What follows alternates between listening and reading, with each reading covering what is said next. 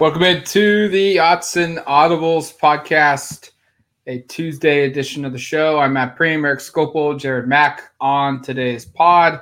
Uh, we've been able to speak with Dan Lanning Monday evening to get his early thoughts on this upcoming matchup, Oregon at Texas Tech, as well as now a couple of offensive players, ironically, two running backs, Bucky Irving and Jordan James. And then we've also got two defensive backs, uh, Dontae Manning, who started at corner, and also Nikko Reed. Um, let's go first with injury news because while Dan Lanning said Monday night he's not really going to discuss players who didn't play in a game uh, the previous week. Uh, he said, like paraphrasing, you know, we'll go with the guys that we got. We're happy with the guys that we got. We're in a good place, um, and from there we'll we'll see.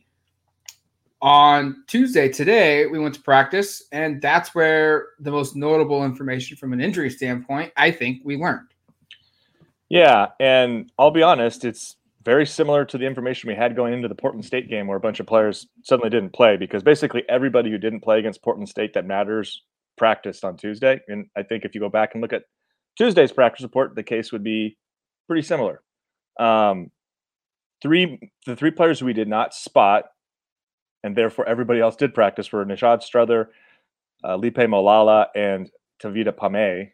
So there's three players who we did not see, along with Andrew Boyle. I should note. Um, I don't know what's mm-hmm. going on there, but you kind of wonder if he's still with the program. He was not there uh, on Saturday. He was obviously last year's kickoff specialist. So if with those three players being the only absences, you go, hey, Chris Hudson was there. You know, Whittington was there. We saw Casey Kelly. We saw Mase Funa, Justin Jacobs, and Evan Williams. Those were a lot of the guys that we were kind of had question marks coming out of Saturday.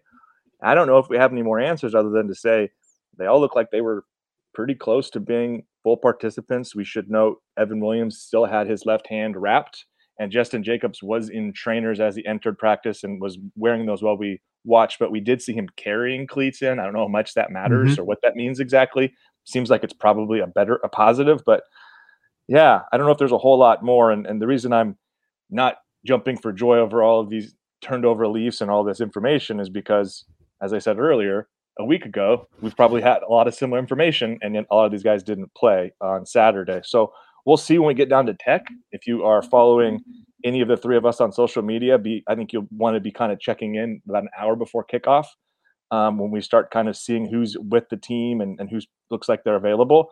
Um, because I don't know if we're going to have any more clarity than we do today. I would be very surprised if when Dan speaks on Wednesday, he shares anything more than what he said on, on Monday night. So um, this is probably the most information you're going to get this week leading in until shortly before kickoff.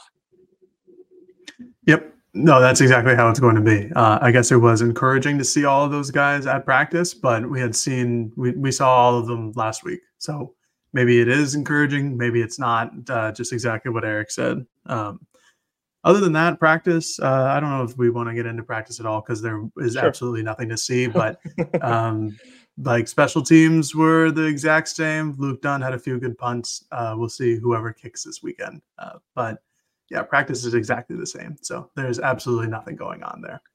I did have I forgot I had one more I wanted to say, which is Tatum Tuioti, who dressed for the game on Saturday, did not play.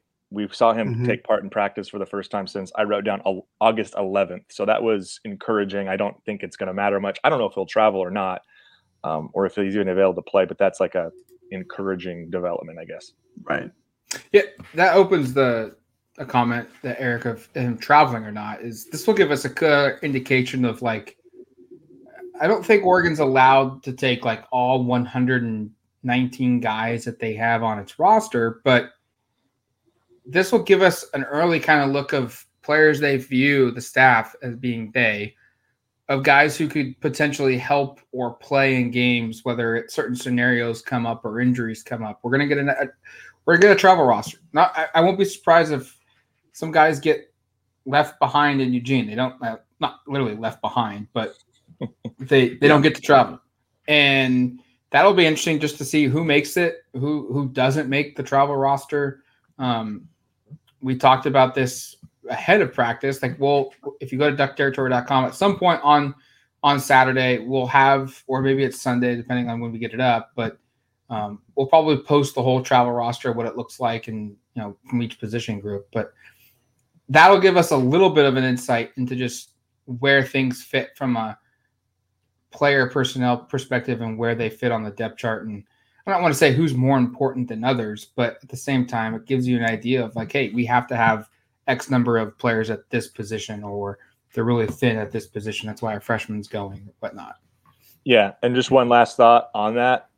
Matt's, Matt brings up the right point. I don't know the the restriction number, but non-conference road games, I think you are allowed to bring a little bit more than conference road yep. games. So when Oregon plays at Stanford in three weeks' time, that'll give us an even better and clearer identification of like these are the guys that they feel like they have to bring. Because I think it goes down by, I want to say 20, 25 players or something like that from like think back yep. to the Georgia game last year. I think they traveled basically everybody. They yeah, they traveled everybody.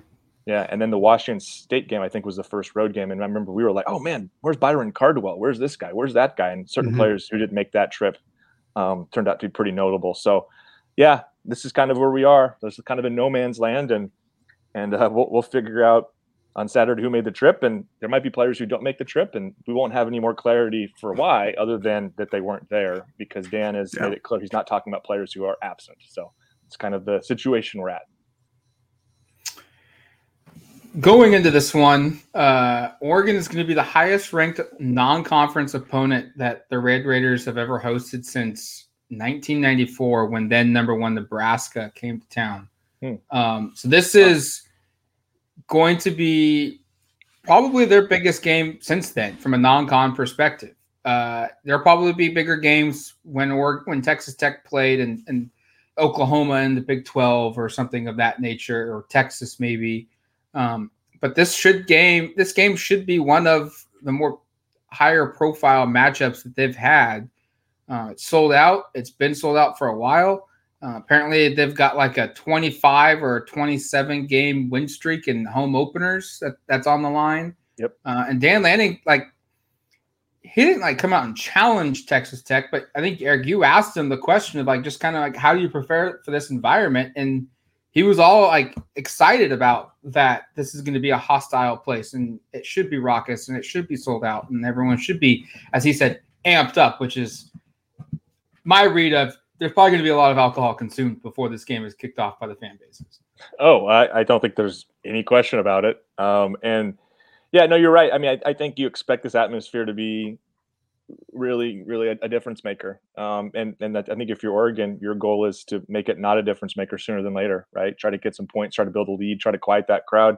Longer you keep them in this game, or the longer um, the crowd still has something to cheer for, the longer they become and continue to be um, a problem for you. And I, I've not been at this venue. I've only heard really positive things. We're going to have um, Jarrett Johnson from Inside the Red Raiders.com, our 24 7 sports affiliate, on, I think, on Wednesday, Matt. Is that right? Um, he'll be on Wednesday show. Yes. Uh, so we will get a little bit more of a feel for the atmosphere down there and, and everything. But yeah, I thought that stood out. Dan really like that was one of the first things he talked about when he sat down in his opening statements on Monday night was respect for the opposition, but also a lot of respect for the the environment that Oregon is entering on Saturday. And he should. It's uh, Texas football. You know, it's it's a different stadium than it is to go to Austin or maybe to Oklahoma um, but just because like the size perspective of it, but it's going to be a very similar venue to what Autzen Stadium is. Uh, mm. I think Texas Tech Stadium holds sixty thousand, so just a couple more thousand than what Autzen can hold. Um, you know, a lot of people across the country will say, "Oh, it's for for Autzen." They say it's fifty-seven thousand. How loud can it could be? And then they get here and it is loud. It's one of the louder ones in the country. It's going to be the same perspective at Texas Tech. It's going to be a smaller stadium. It's going to be more confined. It's going to be like when Oregon went to Washington State last year, and that place only holds 40, but it doesn't feel like it. Yeah. Um, it's going to be a ruckus crowd, and that's fine. That's what Dan was saying. Like this is why they play the game. This is why he wants to coach Oregon football. This is why he recruits kids who uh, he knows that can play in this type of environment. Um, Oregon played in this type of environment multiple times last year. I guess probably the most hectic could was that Washington State one. That was a pretty good one. Uh, Georgia was a little bit less because it was, you know, 80 20, but there's a lot of people in there. Um, this is not something new for somebody like Bo Nix, who's been in the SEC and been in much more hostile crowds. Um, this is not something new for even like Bucky Irving, who at Minnesota played at Ohio State. Like this is going to be a tough environment. Don't get me wrong, but um, Oregon's here to play up to it. Uh, Oregon's there. They brought in all these guys to to play in this environment and to come out with a victory. Um, this is always why we play the games because you never know what's going to happen. But um, there's, I, I'm not surprised at all that Dan was like, "All right, come on, bring it on, let's do it." Like because that that's why he's here. That's why he brought his guys here. Yeah, it would be a big concern if this team kind of melts under the the pressure of a loud stadium because they're going to play in bigger games, not necessarily bigger stadiums, they will, but bigger games than this one. And if the pressure of this game gets them, then that will be a bad sign for things to come because they got to go to Utah, they got to go to Washington, and mm-hmm. they could potentially be playing in the Pac 12 championship game against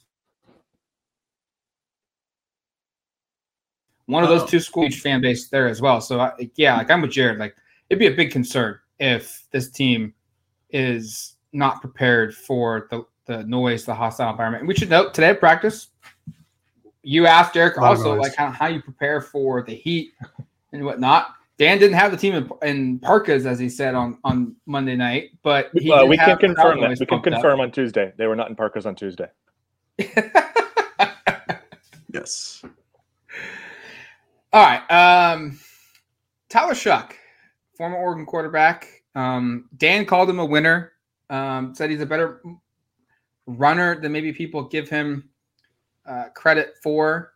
Uh, we also got with with with Dontae Manning today, and he he gave a I don't know if I'm reading too much into this, but interesting comment about how like he, he was asked about, hey, like you've played with him, what do you remember him? And he gave a bunch of different things, and then said like I remember how like he holds likes to hold the ball for a long time before throwing, or something of that nature, which which was his knock when he was at Oregon. He took a long time to throw the football. Um, nonetheless, this is a guy that Dan seemed to have a lot of confidence in, a guy that you know he was very high on, and it's it's going to be interesting to see him play against Oregon. It's going to be interesting to see uh, how Oregon defends the Texas Tech offense, which the DBs talked about it. Dan Lanning talked about just the, the, the offense, how they spread out. The receivers that they have are all pretty good. They've got some serious size on the outside. They've got a six foot nine tight end. Uh, this should be a really the true first test that we see for this Oregon defense. I think with Tyler is and this dates back to when he was Oregon, when he's comfortable and confident and gets into a rhythm, he can be a very capable quarterback and lead offenses. Like, think about the way he started at Oregon, those first three games um, in 2020, um, the type of performances you saw. I think everybody felt pretty darn good coming out of those first couple of games. I remember against Washington State, they got far behind and then they had a pretty miraculous rally to, to take mm-hmm. control mm-hmm. and, and never looked back. And so you felt through three games really good. And then the wheels kind of fell off. And his play, really was was kind of in line with the team's lack of success. He started to struggle. He started to kind of doubt himself, and you know they started to insert Anthony Brown in the into some kind of series against in the Pac-12 championship game, and then in the bowl game against Iowa State. There was almost like a full split there, and it just kind of snowballed from there. But that's carried over to his time at Texas Tech. A, he's not been healthy all that often. I think he played in only 11 games his first two years at Tech, and that's I think exclusively due to, to injury. Um, but when he has played, to Matt's point and to, and to Dan's point, they've been very successful. Before last weekend's loss to Wyoming, they were eight and three in games that he had appeared in during his time there. You look back last year, they finished the regular season beating Oklahoma in double overtime. He threw for like 436 yards or something like that, which was a career high. Um, you know, led them to, to, to some some late points there to ensure the victory. He's had moments. He's shown he can lead Texas Tech to big wins it's just mixed in there is a bunch of injuries and then some games where he doesn't play very well. And he kind of that was, I think, mm-hmm. an example against Wyoming where, yeah, he threw for 338 yards and I think three touchdowns, but there's some pretty iffy sequences there from Tyler. And I'm again, I'm curious to hear what Jared will Jarrett will say um, from the Texas Tech site later this week about kind of the perception of, of Shough down in, in Lubbock. But he's a player that is certainly capable of leading an offense that could beat a team like Oregon but he's also a player that has shown that if he gets rattled and, and doesn't have his confidence and just kind of gets out of rhythm, that he's a player that can kind of implode a little bit. And I really liked Tyler when he was here. I thought he handled himself really, really well off the field. And I still was really impressed after that Fiesta Bowl where he gets pulled and they lose and it's not a very competitive game. He doesn't play very well that he made himself available afterwards to come out and take responsibility for everything. And shortly after that, he ends up hitting the portal. So I have a lot of respect for him, and I think he's capable of playing at a really high level. But that's the big question going into this week for me is just what kind of a quarterback does Tech have down there, and, and will, Tyler play at his best? Because if he does, I think this game can be very competitive. Yeah, that's what Tech has been wondering for years now is what kind of quarterback is Tyler Shough? Because like Erik ran through, uh, he had played well in moments. Uh, he gets hurt uh, a, a, decent bit. I mean, he's had two basic uh, season-ending injuries in back-to-back years where he either a missed the rest of the season or missed a significant portion of the season. Um, and so that never never helps in development. Um, he comes in there and then you know last week against Wyoming, like Erik ran through, he had moments. Uh, if you watch that game from the second half on, um, you'd probably wonder if if Tyler Shough is any good. But and you know, in the first quarter where they put up 17 points and he's commanding the offense, it's a run and gun, yeah. not a run and shoot, air raid offense where there's short passes. They're trying to get six, seven yards a pop. Um, he can do a very good job on that. It's when a defense begins to clamp down and forces him into third and long or third and you know, third and very long, just situations where a, a team must throw the ball is opportunities for a defense to do well against him. Um, I think that his wide receiver core, which we can get into in just a second, is good. I think they're talented, but um, they're not the greatest group in the country. I think no. they can be covered. I think that uh, they have opportunities, but they're not a big deep ball ball team. Uh, and I think Shough throws a really good deep ball. Um, they can be at points. They like to, you know, obviously it's an air raid, so they're going to try to go short and then beat you long when you're thinking it's going to be short. Um, but I kind of like how Oregon's defense matches up in this case. I like the personnel that Oregon has in terms of these short yardage situations where you don't have to cover somebody one on one because I'm not sure what that's going to look like yet because they certainly weren't challenged by Portland State about that. Um, but I think Oregon's defense can get their hands on some balls. And and Dan Lanning talked about this last night, where you know they're going to emphasize putting their hands up as a defensive lineman and trying to swat these balls away at the line of scrimmage because that was something that Wyoming was able to do. They had four batted balls last week. Um, I think James Crepea of the Oregonian asked the question. He said that Joey McGuire had. He said that there were two that were probably on Shough and two that just kind of happened. Um, if you're Oregon and you have guys like Casey Rogers who are six five, Jordan Burch who's six six, Brandon Dorlus who's six three, like you have guys who are long limbed and athletic, like that's a that's an opportunity to help maybe help get yourself off the field, maybe force Texas Tech in the third and long situations instead of like a, a third and four, third and six. Um, I think there's opportunities for Oregon's defense to take advantage of what Shough isn't good at. Um, but I think it's about not letting them get in, get into a rhythm early in the game because, like he was in Wyoming, he got into a rhythm early. I know they got out of it, but with the home environment, with the crowd behind him, if he gets into a rhythm really early in the game, that could you know, help them either stay in the game, take the lead, and take the win potentially.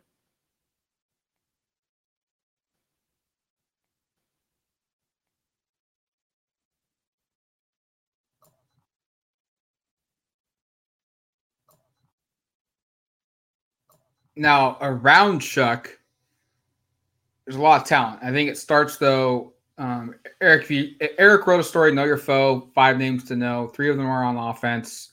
One is Shough. I think if we're not going to talk about Shough, the next guy is probably receiver um, Jerand. Is that how we say it? There's there's Jared. interesting name. Um, Bradley, a six foot five sophomore who as you called it, Erik, maybe the most physical receiver Oregon will see all all all year, which is saying something because the league in the Pac-12 is loaded with really good receivers.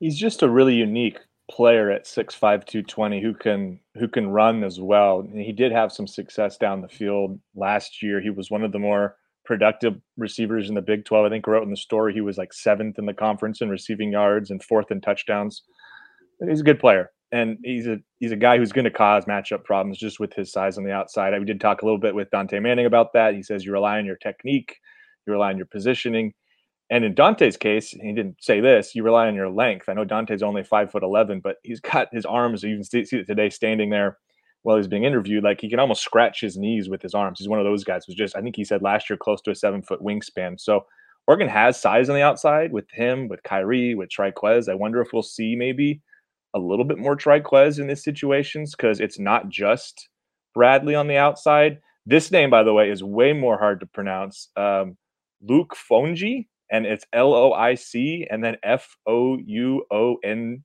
J I. Um, he's six four. He's a senior. He's another jump ball guy on the outside. So they've got two guys like that that are that are problems on the outside, and it'll be, I think, a challenge for sure against a secondary, which is has had trouble in the past with some players sort of similar to this. But from a personnel perspective, at least, you've got players of similar size out there, and it'll be a matter of how they can kind of match up. Another thing Dan talked about at receiver was um, just the kind of creativity they have offensively and how they utilize them. Talked mm-hmm. a lot mm-hmm. about. He said that they were the most, um, or they utilized bunch and uh, you know group sets over on the outside more than any team in the country last season talked about the difficulty of when they're stacked or in a bunch set like that of knowing where each player is going to go and being able to have the right communication. And how sometimes you get a, a, situation where hey if the guys aren't communicating well and two players take a guy that leaves one guy open. Those are the type of issues that texas tech tries to present. Um, i don't know much of anything about this six foot nine tight end that james was talking about. Um, i need to do my tight yeah. end research. Yeah, um, neither do i and, and, uh, I can tell you that he wears three X size gloves per the game notes. Wow, it's in the, Very cool. in the game notes. He was uh, he he played 412 offensive snaps last season, according to PFF, and that's the most among all tight ends that they had. And the key thing is he missed three games last year, so mm. it feels like while maybe he's not the receiver threat that some that you would naturally think. It feels like right. he's always just on the field for various other reasons. Yeah, and I know they added um, a tight end who from over from A and M a couple years ago, who was like yep. the, the, number one ranked tight end recruit in the country in like 2018. Um, he was he's the most highly rated recruit. That's another story you can check out on duckterritory.com on the the Know the Foe series. I did one looking at the top rated recruits.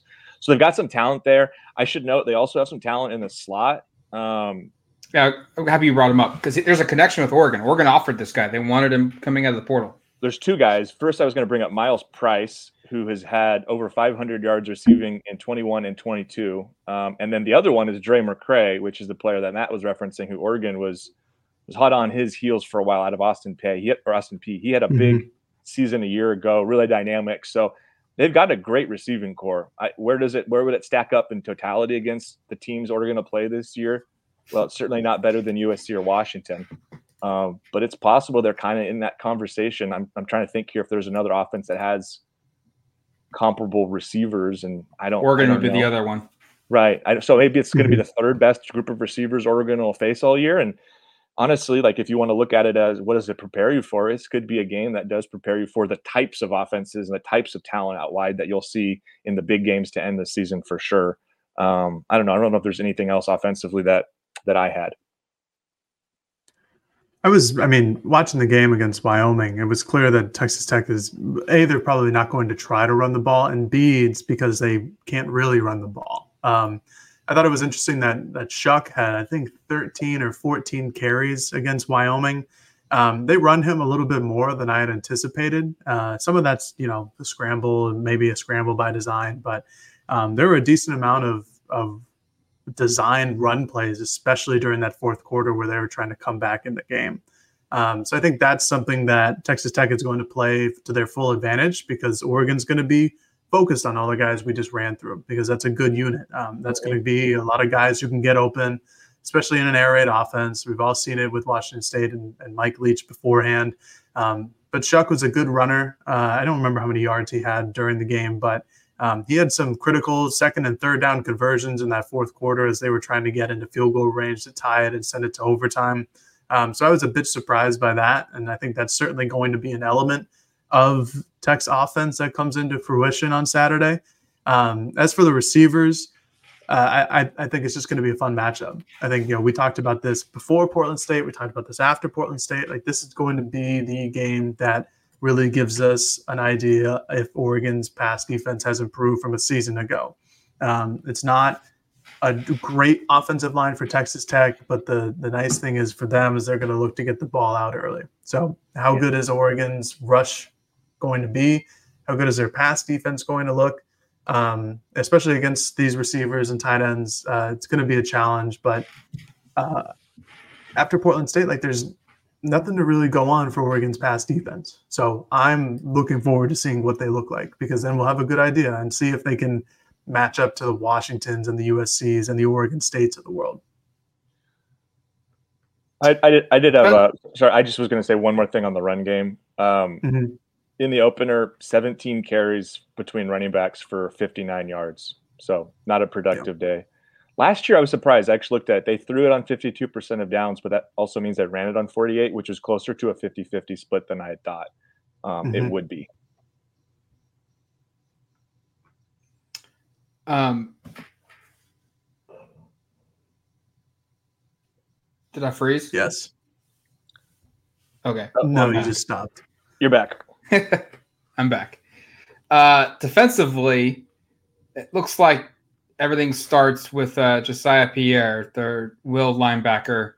Um, had what like 14 tackles against Wyoming in week one. Now, some of that maybe could be because of a double OT, but nonetheless, 14 is still 14, and that's still pretty darn impressive. Um, they run a 3 3 5 defense. Mm-hmm. Tim DeRuyter, former Oregon defensive coordinator, is their defensive coordinator. Um, kind of similar to what Oregon ran with him here, a little bit different, but that's what Dan Lanning talked about on Monday night was that hey, yeah, like I'm sure there's things that they did at Oregon that he's now doing at Texas Tech. But then he also pointed out that he's seen things on film that they didn't do at all at Oregon under Tim DeRuyter that they're now doing at Texas Tech. Um, it's going to be interesting to see how Oregon faces off against this defense. A 3 3 5 is unique, it's different. We've seen teams previously. Um, the one that most notably comes to mind is just Washington State that runs a funky defense and it gives previous Oregon teams under different coaching staffs, nonetheless. So that's you have to factor that in. Fits. It's just a unique, different defense, and the first couple series can always be interesting. I mean, Oregon plays out of a three-three-five a decent amount, so there's some familiarity. Um, I'll be curious to see like how different this looks to when DeRuyter was here because it was funny because when Dan was talking about all the exotic blitz packages and how creative they got, I was like, oh, that does sound different than when DeRuyter was here. Yeah, they didn't, didn't do any of that. Yeah. Yeah, to say. Um, the player that really stood out when I was doing the kind of a run through was their cornerback, Malik Dunlap, who's the only returning all Big 12 player. He's a six foot three, 220 pound corner. So that's a very large player to play at that position. Uh, he's a sixth year senior. He transferred from NC State so veteran guy but that's just a that's just a very large human being on the outside operating i will be curious to see if he draws troy franklin if he has the athleticism to stay with him um or and just in general who's guarding troy franklin is going to be something i think we talk a lot about this year going into matchups um they also start a true freshman at safety uh, brendan johnson so that'll be interesting to see how he holds up just because freshmen playing out in the field that early on in their career against high end def- uh, high end offenses can sometimes mm-hmm. cause some problems. Um, they do not, from what I've seen, have the like in terms of like what challenges they're going to put on Oregon's offensive line. I don't know if they're going to at least at least in the opener they weren't really didn't really inspire a lot of confidence that they can get home very frequently. They had two sacks. They also had several hurries, but um, I'll be curious to see that part because a year ago Bo was very, very rarely impacted at all by any defenses. Is Texas Tech mm-hmm. one of the teams that can change that? Probably a little skeptical, even with a, an offensive line that looks a lot different than I did a year ago. Yeah, I'm, I'm skeptical of that as well. Um, they uh, Coach McGuire was had uh, some interesting quotes about their rush lanes after the game. He was called them horrific. He was rather disappointed in his defensive line. So Um, I would expect them to play a lot harder, and not that they're not that they weren't playing harder against Wyoming, right. but like come out with your hair on fire, home crowd, all that type of stuff. So, you know, it wouldn't shock me if they got to the quarterback early in the game. But you know, the nice thing for Oregon is, at least in what I think, is that you know they didn't show a lot in their offense. Yeah. Um, you know, they, they I think I talked about this either yesterday or or on Saturday after the game. Like, Bo didn't run at all. Um, they didn't do any design runs. He didn't scramble. Like we're going to see Bo Nix as we saw him last year when he was healthy, uh, the ability to scramble and get out of sack situations and make plays down the field against a secondary who wasn't really tested against Wyoming. Um, there were moments, but it was not the same as what an Oregon offense should be able to do and, against this Tech defense. Um, uh, Texas Tech is also without their think second or third string linebacker, Jacob Rodriguez. Um, he, he, played the third most amount of snaps for a middle linebacker uh, against Wyoming. He's out for like four to six weeks, but he plays more of an outside linebacker role, um, which could lead to uh, our friend Terrell Tilmon, former Oregon Duck, uh, getting some snaps against his old team. Um, I wanted to get to like the base, the 335 base. It's going to be very advantageous for Oregon in the running game.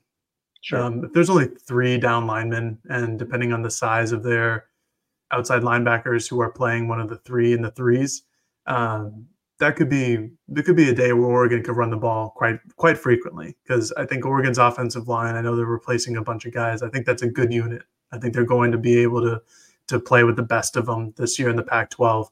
Um, and it'll be interesting to see what Tim DeRuyter does. I mean, Oregon could just uh, you know a thousand cuts like with a bunch of slants all day long. Um, that seemed to have worked in uh, Tim DeRuyter's tenure here at Oregon. So maybe that happens this time around as well. Um, but again, I, I'm, I'm personally I'm excited to see what Oregon's offense looks like a real against a real defense because this is going to be a true test. Um, and, and, again, not to keep uh, keep being mean to Portland State here, but that was not a real team. The well, Texas Tech is going to be Dan a much more opponent. Yeah just you know feel bad for the program. They tried. They got six hundred fifty thousand dollars to come down and get their their butts kicked, and uh, that's exactly what happened. And to clarify, like Dan wasn't being like he wasn't poking fun at Portland State. He said they'll probably be good at the FCS level, but they're not an FBS team and they're not of our caliber. And it wasn't a good test for us, or it wasn't a good yeah. matchup. It wasn't a challenge. Yeah.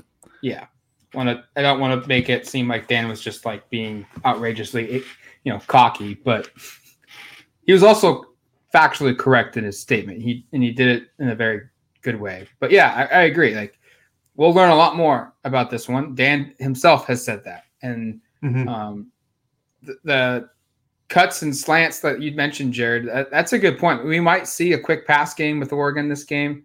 Um, we'll we'll certainly have to talk more with Jarrett um, about that and, and just get his feel for the matchups between the Red Raiders and the Ducks offensively and defensively. And uh, I'm, I'm excited to get down there, uh, especially yeah. now that we we hope, pray that our credentials are going to be approved. Um, yeah, that we should be there. Uh, it was it was funny today. We we we learned that no one in the Oregon media had submitted credentials, um, and we were all we operating got, under like a four-hour timeline we, we never yeah we never received the link and then we were told oh yeah you have like three hours to get this to him. Okay we did. Yeah. so hopefully we're there. I mean we've all got hopefully we can get into the stadium. Uh, we should nice. be able to get in uh, one way or the other. But yeah uh, we've, we've this is going to do it for us on this edition of the Autzen Audibles podcast. Well tomorrow we'll we'll dive in deep with our texas tech site. To today we'll have our show where we'll predict the, the, the outcome give some other predictions We'll update the tracker for who did well. I know Jared did very well uh, against Portland State. And then next time after that, you'll hear from us is late Saturday night uh, from Red Raiders, uh, their, their stadium after that game is over, win or lose. Uh, so that's what you got looking forward to uh, this week on the podcast. And if you're listening Tuesday and it's not midnight on Tuesday, uh, September 5th, you can get advantage of that. You can get advantage. You can take advantage of that 50% off uh, promo that we're running right now for an annual subscription. The last few hours of that are going on right now. Uh, it's going to do it for us, though, here on the Autzen Audibles podcast. Talk to you later, folks. Peace.